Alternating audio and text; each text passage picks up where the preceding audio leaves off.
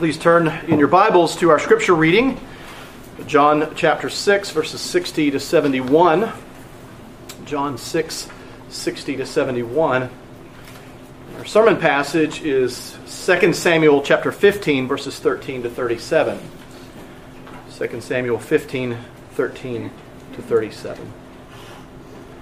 But first, our scripture reading, John 6, verses 60 to 71. Brothers, this is the very Word of God. This is your Lord speaking to you. Please give your full attention to God's Word as it is now read. When many of his disciples heard it, they said, This is a hard saying. Who can listen to it? But Jesus, knowing in himself that his disciples were grumbling about this, said to them, Do you take offense at this? Then what if you were to see the Son of Man ascending to where he was before? It is the Spirit who gives life, the flesh is no help at all. The words that I have spoken to you are spirit and life, but there are some of you who do not believe. For Jesus knew from the beginning who those were who did not believe and who it was who would betray him. And he said, This is why I told you that no one can come to me unless it is granted him by the Father. After this, many of his disciples turned back and no longer walked with him. So Jesus said to the twelve, Do you want to go away as well? Simon Peter answered him, Lord, to whom shall we go? You have the words of eternal life, and we have believed and have come to know that you are the Holy One of God. Jesus answered them, Did I not choose you, the twelve, and yet one of you is a devil? He spoke of Judas, the son of Simon Iscariot, for he, one of the twelve, was going to betray him. Now, turning to 2 Samuel chapter 15, beginning at verse 13 and reading through the end of the chapter. And a messenger came to David, saying, The hearts of the men of Israel have gone after Absalom. Then David said to all his servants who were with him at Jerusalem, Arise and let us flee, or else there will be no escape for us from Absalom.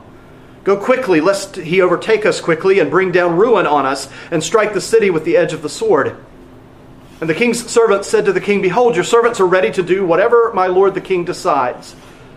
So the king went out, and all his household after him. And the king left ten concubines to keep the house. And the king went out, and all the people after him, and they halted at the last house. And all his servants passed by him, and all the Cherethites, and all the Pelethites, and all the 600 Gittites who had followed him from Gath passed on before the king. Then the king said to Ittai the Gittite, Why do you also go with us? Go back and stay with the king, for you are a foreigner and also an exile from your home. You came only yesterday. And shall I today make you wander about with us, since I go I know not where? Go back and take your brothers with you, and may the Lord show steadfast love and faithfulness to you. But Ittai answered the king, As the Lord lives, and as my lord the king lives, wherever my lord the king shall be, whether for life or for death, there also will your servant be. And David said to Ittai, Go then, pass on. So Ittai the Gittite passed on with all his men and all the little ones who were with him. And all the land wept aloud as all the people passed by, and the king crossed the brook of Kidron. And all the people passed on toward the wilderness. And Abiathar came up, and behold, Zadok the king uh, came also with all the Levites bearing the ark of the covenant of God. And they set down the ark until the people had all passed out of the city. And the king said to Zadok, Carry the ark of God back into the city. If I find favor in the eyes of the Lord, he will bring me back and let me see both it and his dwelling place. But if he says, I have no pleasure in you, behold, here I am. Let him do to me what seems good to him. The king also said to Zadok the priest, Are you not a seer? Go back to the city in peace with your two sons, Ahimaaz, your son, and Jonathan, the son of Abiathar.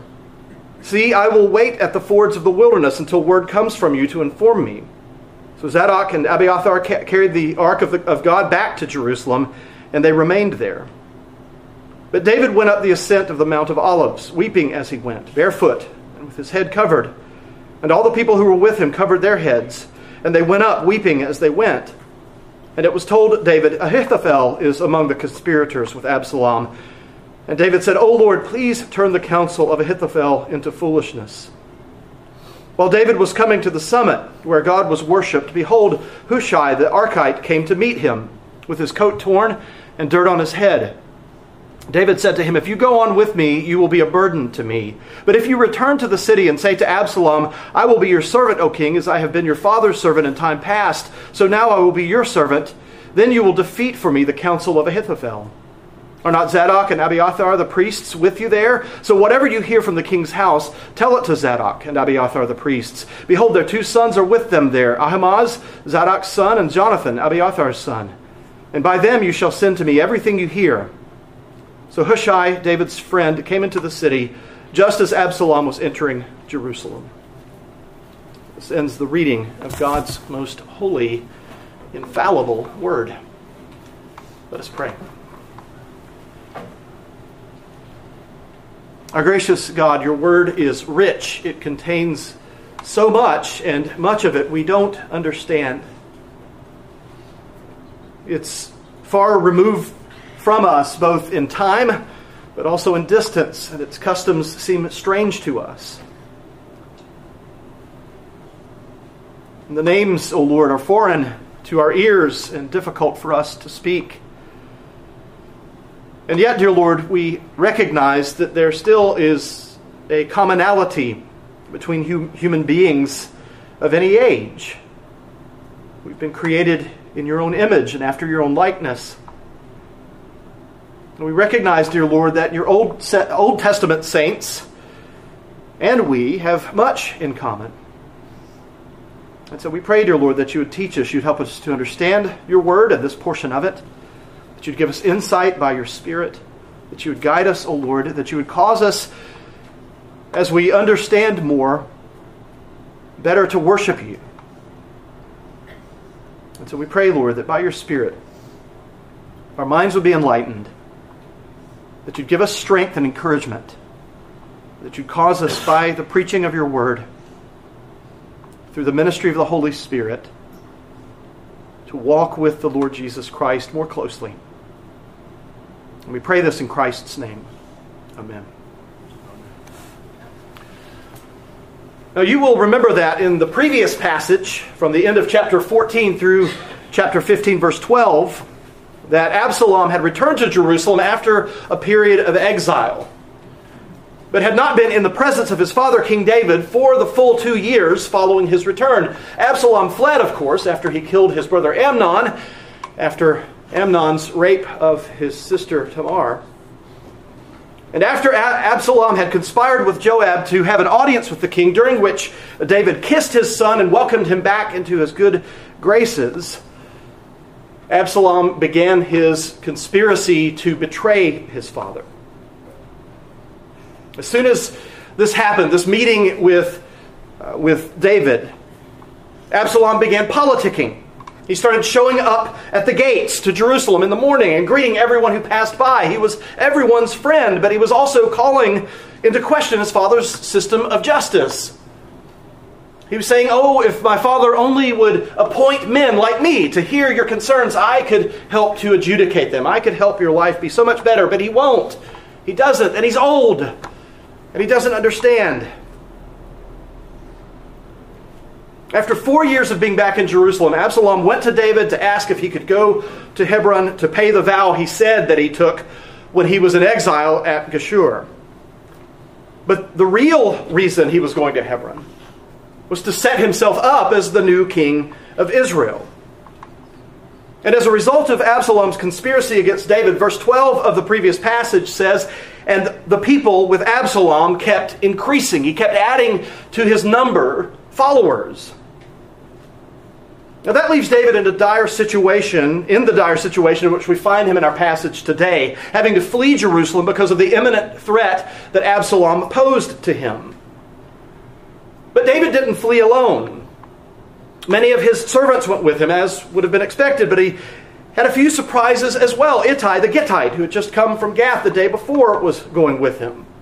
And Hushai wanted to go with him. And so David was rejected by his own people in favor of Absalom, but there were still a faithful few who went with him as he fled into the wilderness yet again. This leads us to the main theme that I want you to keep before you as we work our way through the sermon today. Rather brothers and sisters, than fleeing something in fear, fleeing from something in fear, flee to Jesus in faith. We say that again. Rather than fleeing from something in fear, flee to Jesus in faith. The sermon is divided into three parts. The first, fleeing to the king. The second, ascent in mourning. And the third, the seeds of victory. Again, fleeing to the king, that's the first part of the sermon. The second, ascent in mourning. And the third, the seeds of victory. And just to be clear, that's mourning with a U after the O, not the time of day. So let's look at the first point of the sermon fleeing to the king.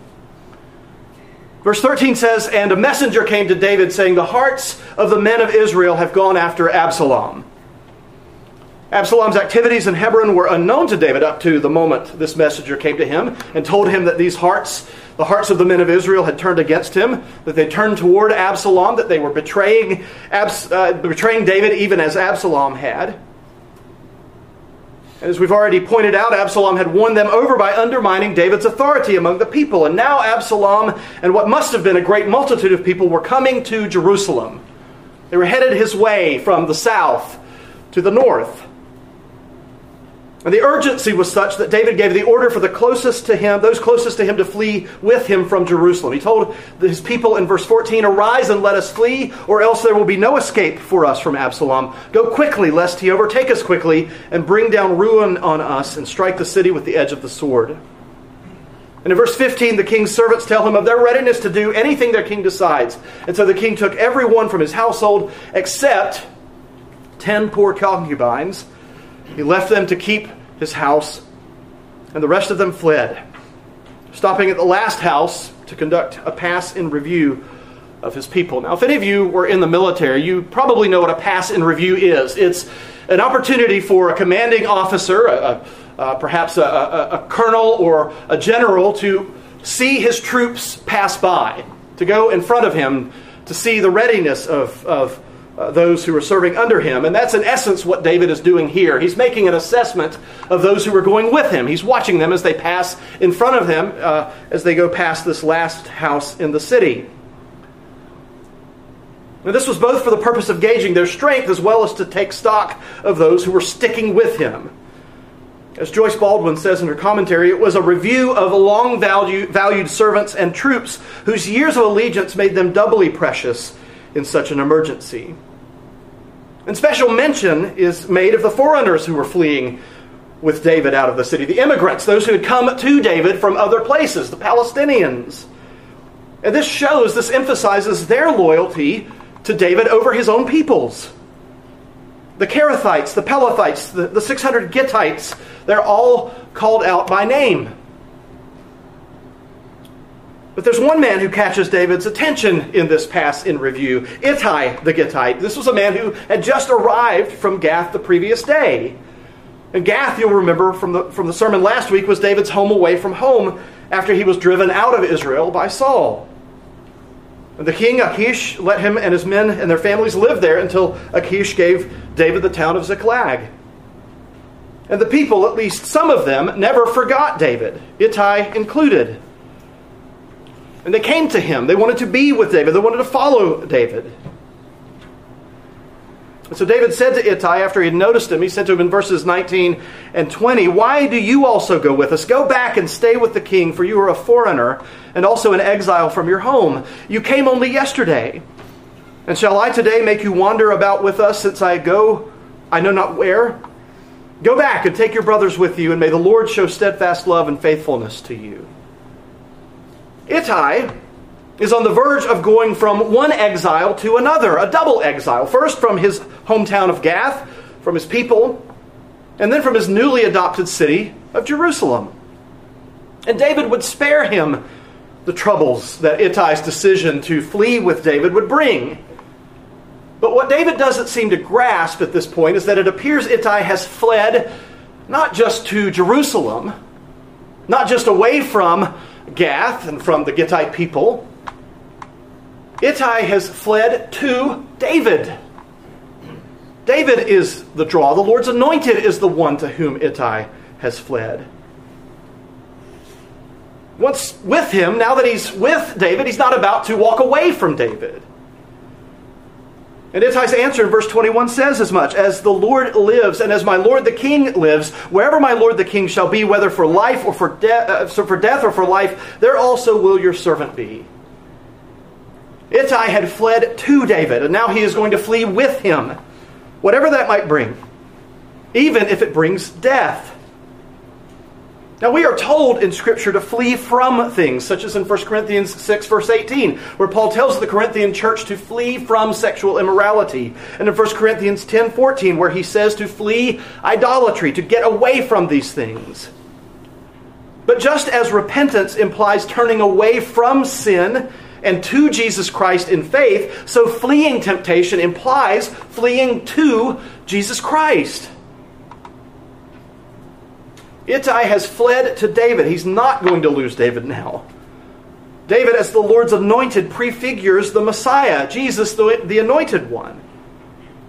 And Ittai's response in verse 21 to David, to David echoes David's great great grandmother Ruth, who told her mother in law, For where you go, I will go, and where you lodge, I will lodge. Your people shall be my people, and your God my God. Where you die, I will die and there I will be buried. May the Lord do so to me and more also, if anything but death parts me from you. And of course, Ruth, his great great grandmother, was not an Israelite, was not a Judahite, was not from among the people of God. She was a Moabitess. In so many ways, David's experience, his betrayal by his own people, it echoes Christ's experience. It prefigures Christ's experience, I should say. Points forward to what Christ would experience when he was here. He was rejected by his own people. And after an initial uh, growth within the Jewish people of the Christian church, the Gentile ministry began. And the explosion of Christianity happened not among Christ's own people, but among the strangers, the aliens, those who were from without, outside of Israel. Ittai's response to David, in, in a way, points forward to Peter's response to Jesus in John 6, verses 68 and 69. After Jesus had asked his disciples if they wanted to go away, these 12 who were closest to him, after this mass exodus of, of those who were called disciples had been with Jesus, Peter said to Jesus, Lord, to whom shall we go? You have the words of eternal life, and we have believed and have come to know that you are the Holy One of God.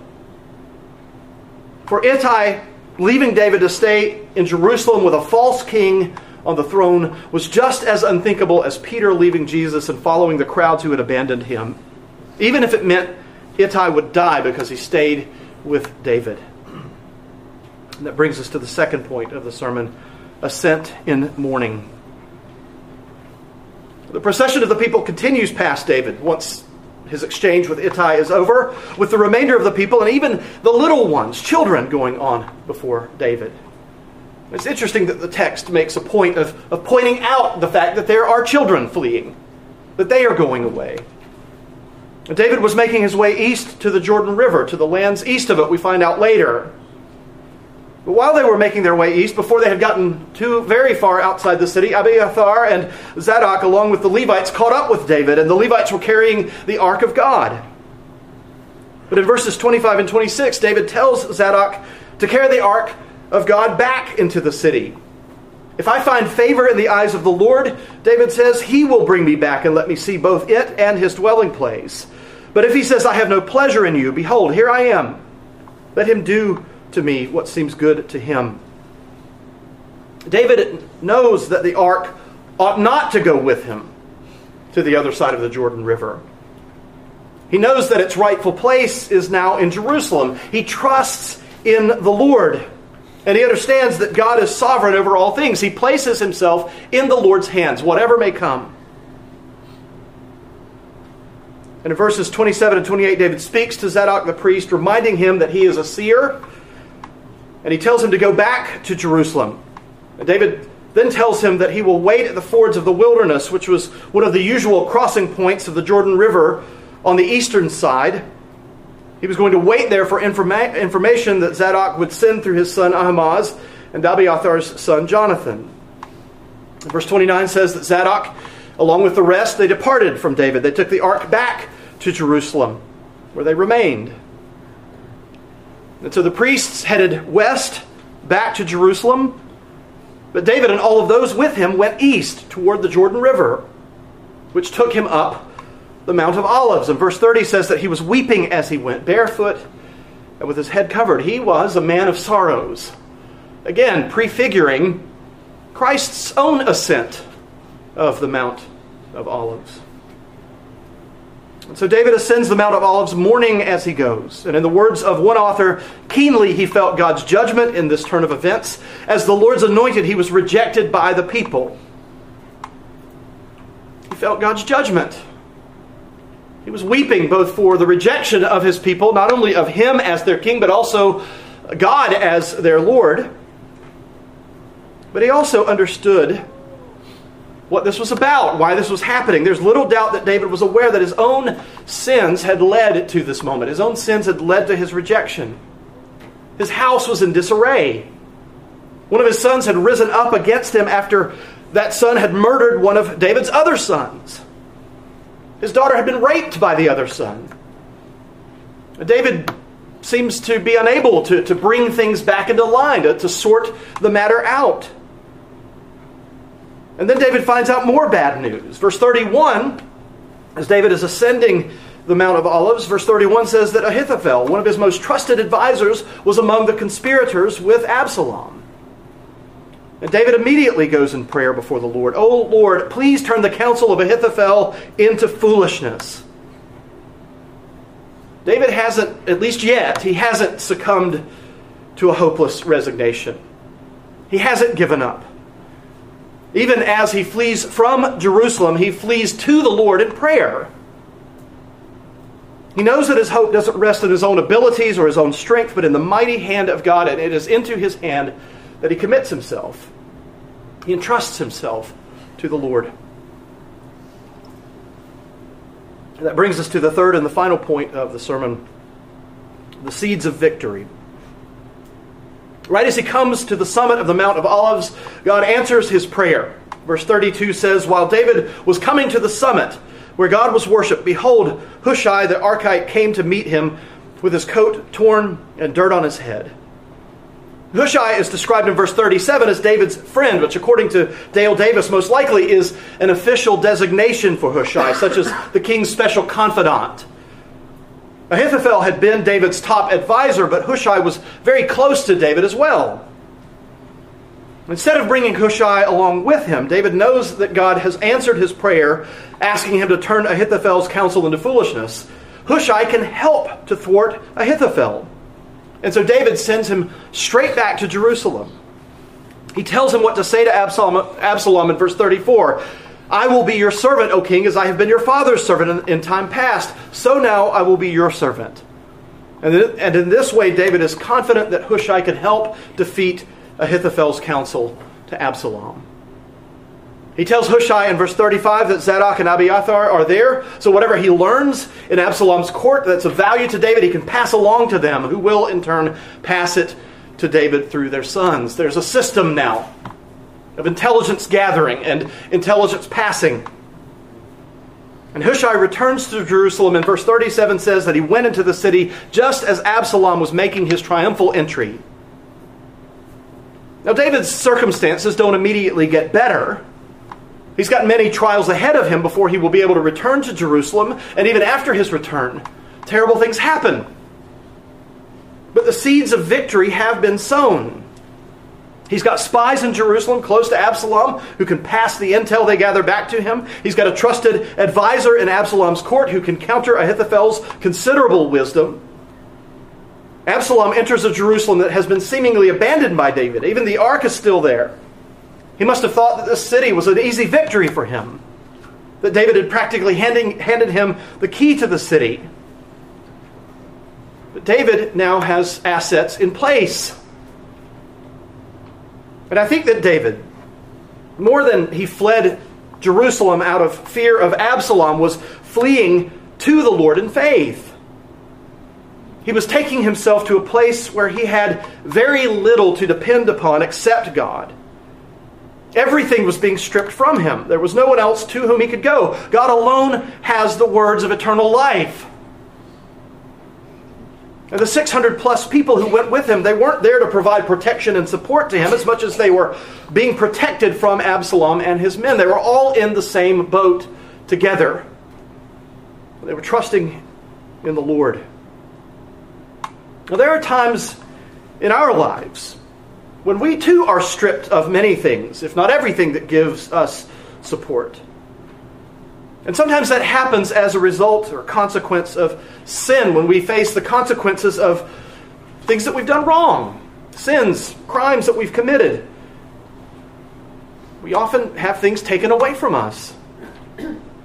Other times, it's simply living life in a fallen world for which these things happen to us. Whatever the reason, it's at those times when someone or something has been taken from you that you need to flee to the Lord. You need to run to Jesus Christ in faith. Our tendency as sinful human beings is to do the opposite when bad things happen. What do we tend to want to do? We want to go the other way. We don't want to meet with the Lord. Our tendency is to run and to hide, to bury our heads, to drown our sorrows by whatever means we have at hand. Our temptation is to, to descend into darkness and the sinful behavior that goes along with it, hoping simply to forget our troubles. And we often use sorrows or setbacks in life as an excuse to indulge. Instead, in those moments, God calls us to flee to Him, to run to Him, and not the bottle, whether it's alcohol or pills, to run to Him, and not whatever thing it is that tends to hold you in its grip and help you forget, to flee to Christ, who alone can cure your ills, who can, alone offers a salve for your sorrows. Fleeing to him means you are placing your life in his hands. Fleeing to him may be as simple as offering up a prayer to him. Just as David did when he received that terrible news about Ahithophel joining the forces of Absalom. Fleeing to him means continuing to worship him despite how you feel. Because you know that he is the only one who has the words of eternal life.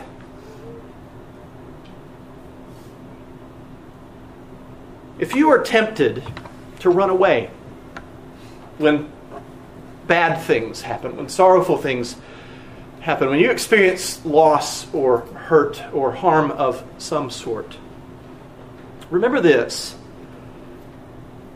Jesus Christ chose to become one of us. In a sense, going into exile from his place in heaven, so that all those who belong to him, who are in exile here on earth, could flee to him in faith. And that is exactly, brothers and sisters, what you are called to do. Flee to Christ. He is the banner, as Psalm 60 puts it, that the Lord has set up. He is the one who calls you to himself. Run to him. And he will give you exactly what you need. And that, brothers and sisters, is good news. Amen. Let us pray. Our gracious God, we thank you that Christ is there for us to run to. We thank you, Lord, that you have not left us to our own resources, to our own wisdom, to our own ways. We know that the path that we would choose when left to our sinful selves is the path of destruction. a path of great sorrow. We pray that by your Spirit, we would run to the Lord Jesus Christ, that we would flee to him, and that we would cling to him. We pray that you would give us the grace that we need to do that in those times of great trial. And we pray, dear Lord, that we as a body, we as a church, would help one another as we to, flee to Christ together. And it's in Christ's name that we pray this. Amen.